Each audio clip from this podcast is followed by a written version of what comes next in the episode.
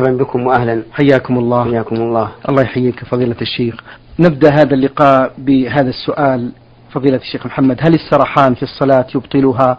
وهل لها حد معين يؤدي على إعادة الصلاة مرة أخرى؟ الحمد لله رب العالمين، وأصلي وأسلم على نبينا محمد وعلى آله وأصحابه ومن تبعهم بإحسان إلى يوم الدين. يريد السائل بالسرحان ذهول القلب وغفلته والوسوسة وحديث النفس، هل هذا يبطل الصلاة أو لا؟ هو لا، الصحيح أنه لا يبطل الصلاة، لكنه ينقصها نقصانا كبيرا حتى ينصرف من صلاته وما كتب له إلا نصفها أو ربعها أو عشرها. وقد شكى الصحابة ذلك إلى رسول الله صلى الله عليه وعلى آله وسلم، فأمرهم إذا أحسوا بذلك أن يكفروا عن يسارهم 3 مرات ويستعيذ بالله من الشيطان الرجيم. قال الرجل الذي روى ذلك وقد أصيب به: ففعلت ذلك فأذهب الله عني ما أجد.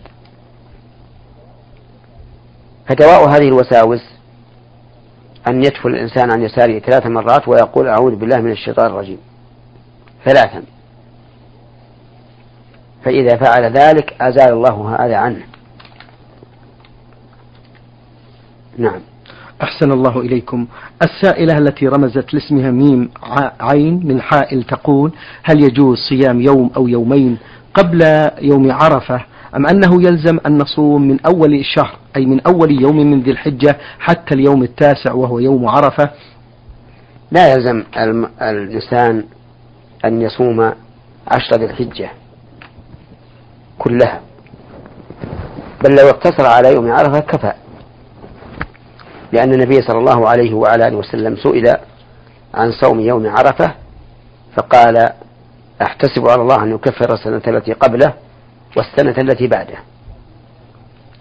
لكن صيام العشر، يعني 10 ذي الحجة الأولى، سنة رغب فيه النبي صلى الله عليه وسلم، حيث قال: ما من أيام العمل الصالح فيهن أحب إلى الله من هذه الأيام العشر.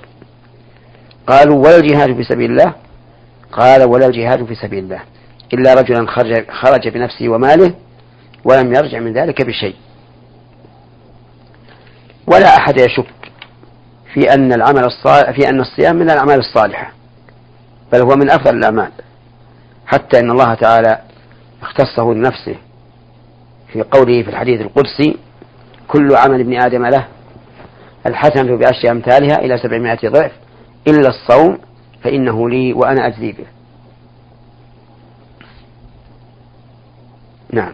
أحسن الله إليكم فضيلة الشيخ. السائلة تذكر بأنها امرأة حلفت وتريد أن تكفر عن هذا الحلف بصيام 3 أيام، فهل يجوز تقول أن أصومها مع صيام 6 من شوال بحيث يكون صيام 6 أيام؟ أولا، لا يجوز للحالف إذا حنث في يمينه أن يصوم إلا إذا كان لا يجد إطعام 10 مساكين أو كسوتهم أو تحرير رقبة، لأن الله سبحانه وتعالى قال: فكفارته إطعام 10 مساكين من أوسط ما تطعمون أهليكم أو كسوتهم أو تحرير رقبة. فمن لم يجد فصيام 3 أيام، ذلك كفارة أيمانكم إذا حلفتم. وقد اشتهر عند كثير من العامة أن كفارة اليمين إذا حنث الحالف صيام 3 أيام، في من يجد الإطعام أو الكسوة أو العتق ومن لا يجد، وهذا غلط. بل لا يجوز الصيام إلا إذا كان الحالف الذي حنث لا يجد إطعام 10 مساكين، أو يجد لكن لا يجد مساكين، فحينئذ يصوم 3 أيام متتابعة. ثم إذا كان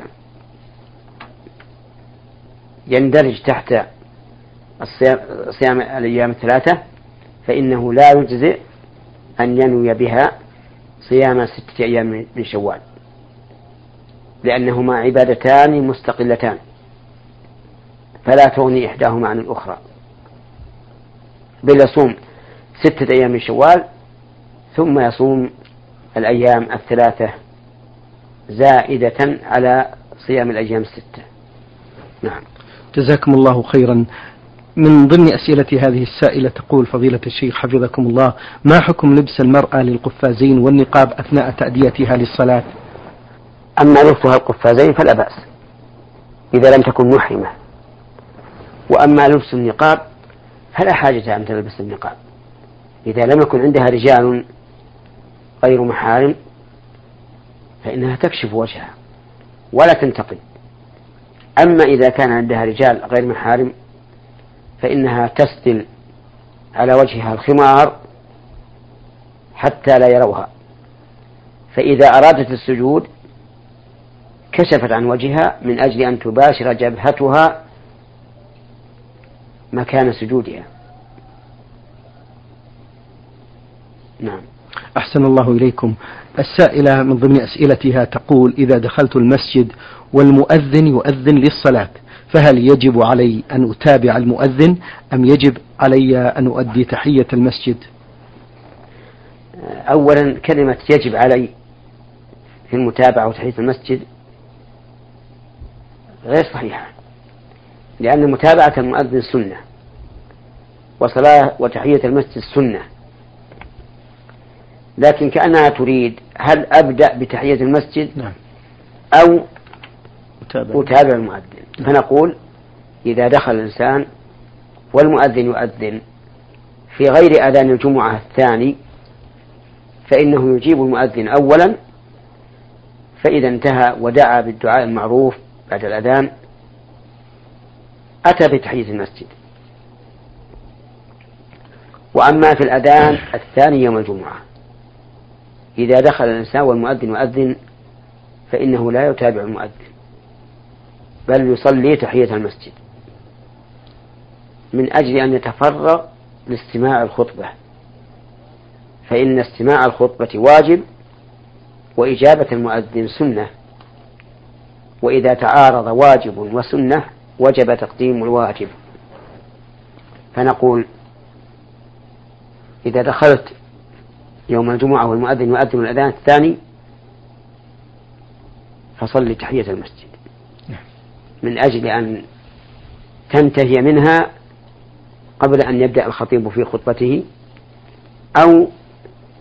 أو تنتهي منها بعد أن يبدأ في الخطبة لكن لا يأخذ منها شيئا كثيرا.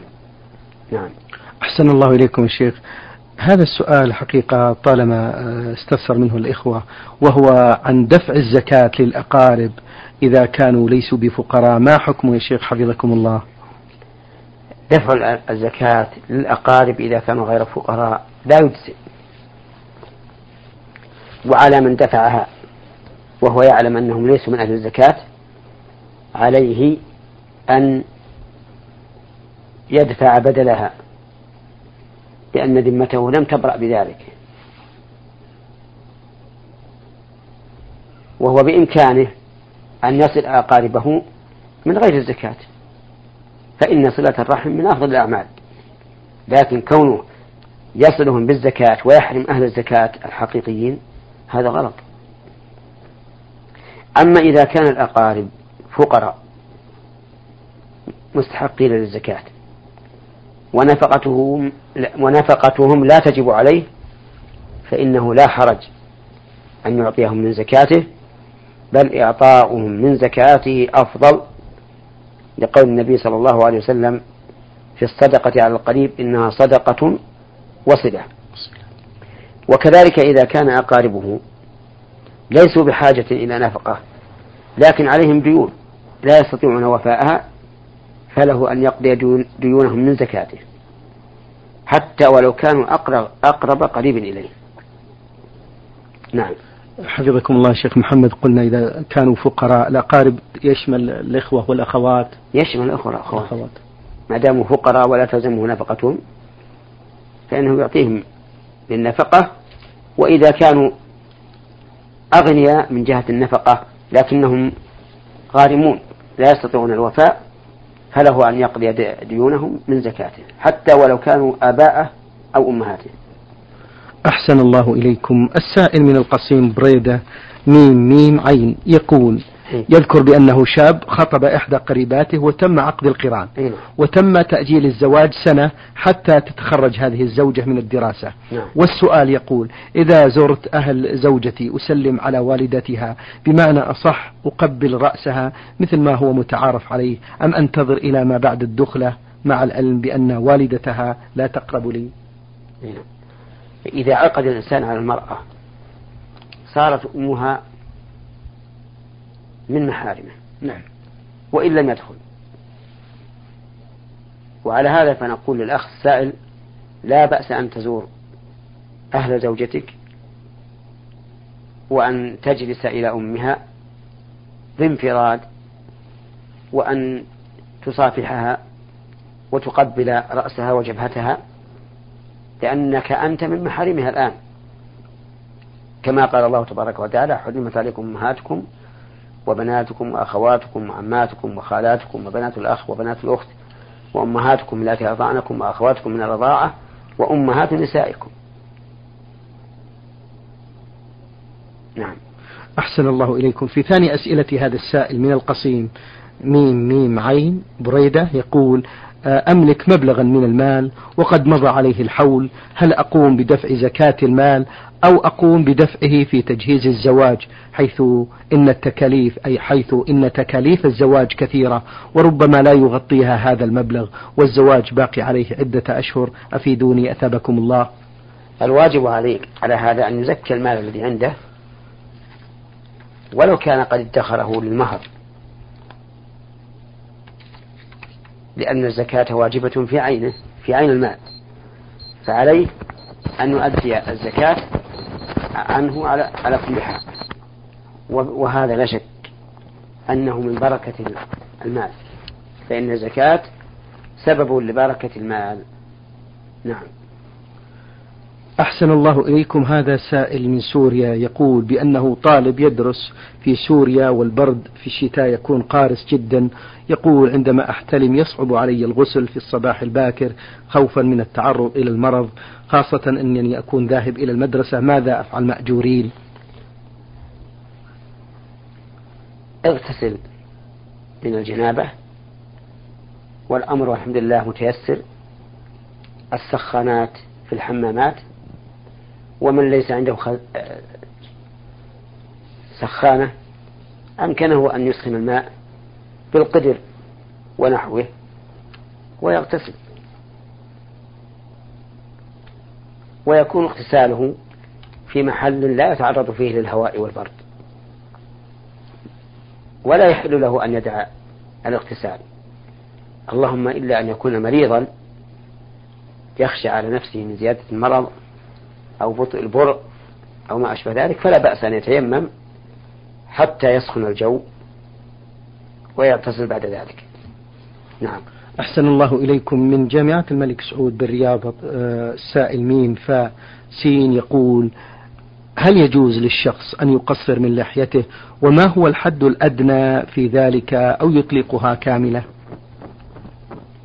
الواجب إطلاقها كاملة، لقول النبي صلى الله عليه وعلى آله وسلم خالف المجوس أعف اللحى وحف الشوارب، وفي لفظ أرخ اللحى وحف الشوارب، وفي لفظ وفر اللحى وحف الشوارب، فالواجب إبقاء اللحية كما هي ولا يتعرض لها بقص ولا بحلق. نعم. أحسن الله إليكم. شيخ محمد في ثاني أسئلة هذا السائل يقول هل يجوز للشخص أن يغتسل بالماء العادي دون أن يستعمل منظفات كالشامبو مثلا إذا كان عليه حدث؟ نعم. قال الله تبارك وتعالى يا أيها الذين آمنوا إذا قمتم للصلاة فاغسلوا وجوهكم وأيديكم إلى المرافق وامسحوا برؤوسكم وأرجلكم إلى الكعبين وإن كنتم جنبا فطهروا، وذلك بالماء، فالماء يكفي في الاغتسال من الجنابة، ولكن إذا قدر أن على جسده دهن أو كانت مادة الدهن في جسده كثيرة فهنا لا بد أن يمر يده على جسمه حتى يتيقن من أن الماء أصاب جميع جسده، لأن غسل جنابه لا بد أن يشمل جميع البدن. ومن ذلك المضمضة والاستنشاق. نعم. أحسن الله إليكم. في آخر أسئلة هذا السائل يقول: بالنسبة شيخ محمد حفظكم الله عن فرقعة الأصابع تشبيكها في يوم الجمعة، هل هو جائز؟ وماذا عن الصلوات الأخرى، علما بأن الشخص ليس قاصدا ذلك ولكنها عادة؟ أما تشبيك الأصابع لمن ينتظر الصلاة فإنه منهي عنه سواء في الجمعة أو غير الجمعة. وأما فرقعة الأصابع فلا نهي فيه إلا أن يكون الإنسان في نفس الصلاة.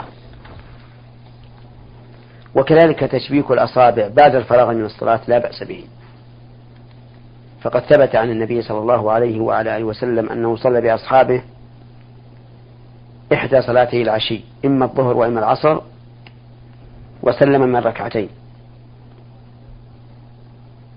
ثم قام إلى خشبة معروضة في المسجد فاتكأ عليها وشبك بين أصابعه، فرجعه الصحابة وأخبروه أنه قد سلم من ركعتين فأتم الصلاة.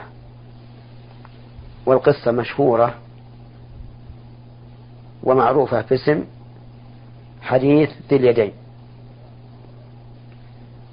والخلاصة أن التشبيك لمنتظر الصلاة منهي عنه، وبعد الصلاة لا بأس به.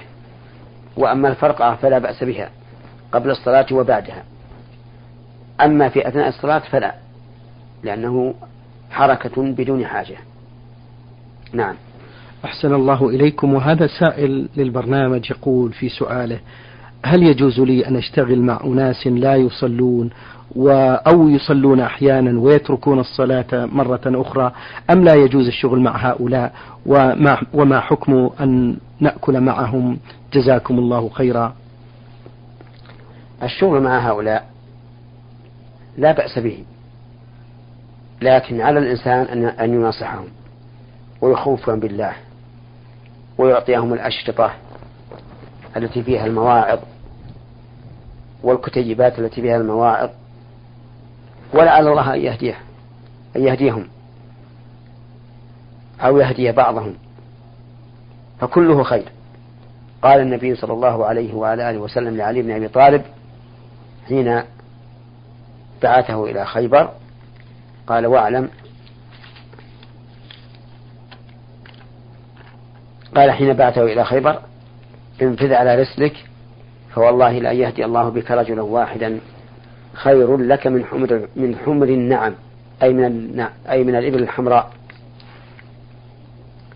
وهذا يضرب مثلا في الكثرة والغنيمة، لأن أفضل الإبل عند العرب هي الحمر، فإذا تيسر أن يهتدي هؤلاء فهذا هو المطلوب، وإن لم يتيسر فليطلبوا عملا آخر يبعدون به عن هؤلاء، إما في نفس الشركة وإما في شركة أخرى. نعم. جزاكم الله عنا وعن المسلمين خير الجزاء. من اليمن السائل صاد عين يقول في هذا السؤال: هل الثوب الذي يغطي الرجلين أو الكعبين من طوله هل هو جائز في الصلاة؟ يعني للرجال؟ نعم، بالنسبة للرجال. نعم. لا يحل للرجل أن يلبس ثوبا ينزل عن الكعب، لقول النبي صلى الله عليه وسلم: ما أسفل من الكعبين في النار. وهذا وعيد، والوعيد لا يكون إلا على كبيرة من كبائر الذنوب، فلبس هذا النازل عن الكعبين حرام في الصلاة وغير الصلاة. وإذا صلى به الإنسان فهل تكون صلاته باطلة أم هي صحيحة مع الإثم؟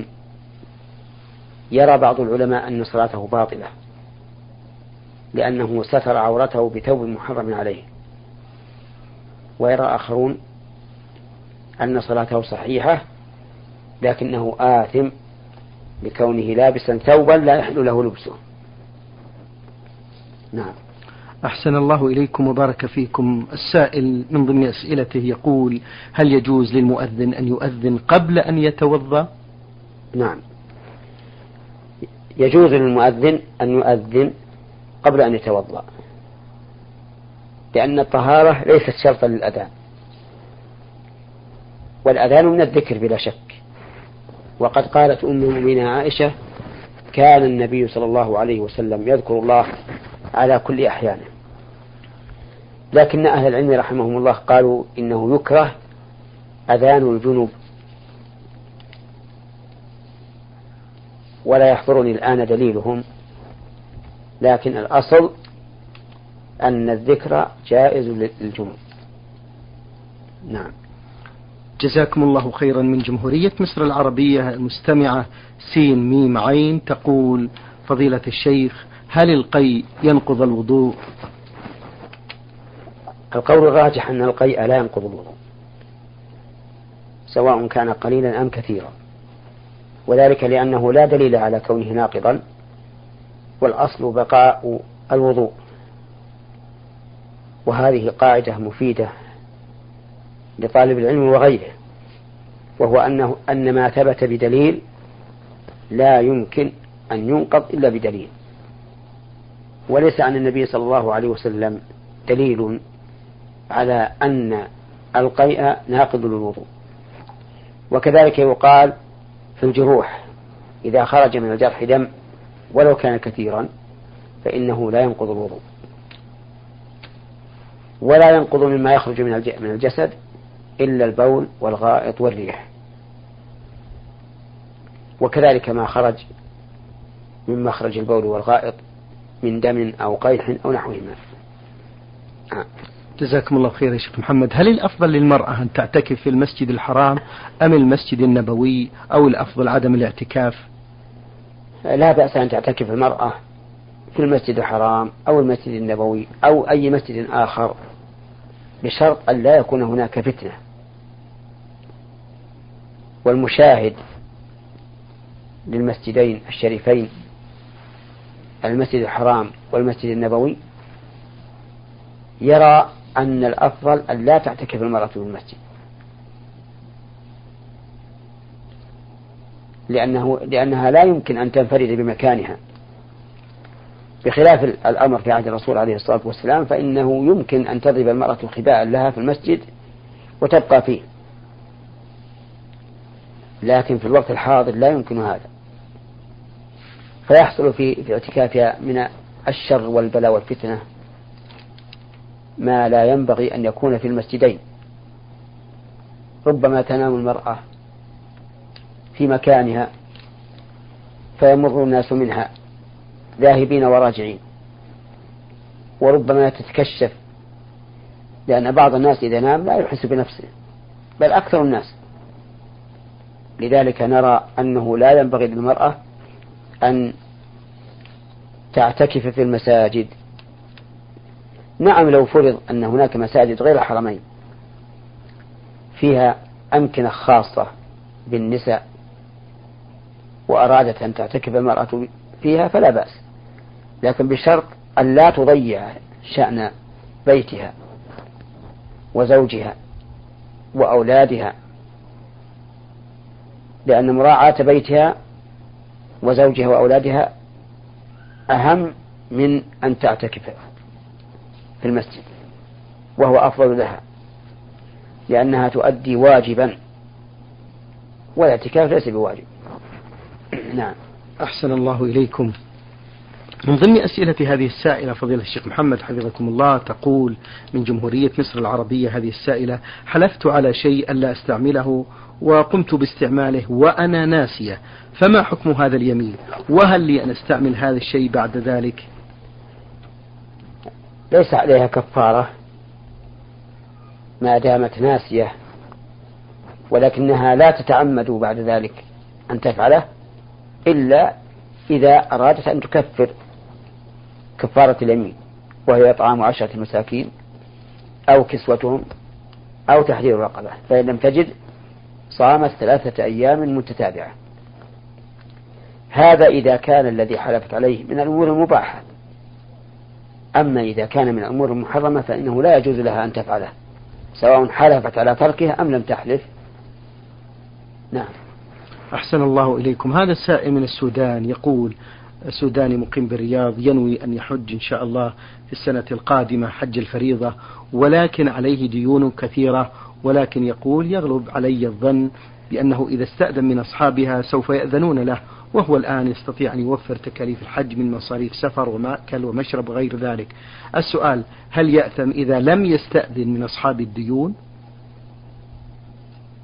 المسألة ليست مسألة استئذان أو عدم استئذان، المسألة أن الإنسان إذا كان عليه ديون فإنه لا يجب عليه الحج أصلا، ولا حرج عليه أن يدعه، ولا ينبغي أن يحج ويبقي الديون عليه، حتى لو أذن له أهل الديون وقالوا حج وأنت منا في حل، فإننا نقول لا تحج حتى تفي الدين. احمد ربك أن الله عز وجل لم يوجب عليك الحج إلا بالاستطاعة التامة، والمدين ليس عنده استطاعة في الواقع لأن ذمته مشغولة، فلا يحج حتى يوفي الدين سواء أذنوا له أم لا. وهو إذا لاقى ربه وهو لم يحج لأن عليه ديونا فإنه لا يأثم بذلك، كما أن الفقير لا تجب عليه الزكاة ولا يأثم إذا لاقى ربه وهو لم يزكي. كذلك من لم يستطع الحج إذا لاقى ربه وهو لم يستطع فإنه يلقى ربه غير معتوب عليه ولا ملوم. شكر الله لكم فضيلة الشيخ، وبارك الله فيكم وفي علمكم، ونفع بكم المسلمين. أيها الإخوة المستمعون الكرام، أجاب عن أسئلتكم فضيلة الشيخ محمد بن صالح بن عثيمين، الأستاذ في كلية الشريعة وأصول الدين في القصيم، وخطيب وإمام الجامع الكبير في مدينة عنيزة. شكر الله لفضيلته، وشكرا لكم أنتم لحسن المتابعة. وفي الختام تقبلوا تحيات زميلي مهندس الصوت سعد عبدالعزيز خميس، والسلام عليكم ورحمة الله وبركاته. نور على الدرب، برنامج يومي يجيب فيه أصحاب الفضيلة العلماء على أسئلة المستمعين. البرنامج من تقديم وتنفيذ عبد الكريم صالح مجرن.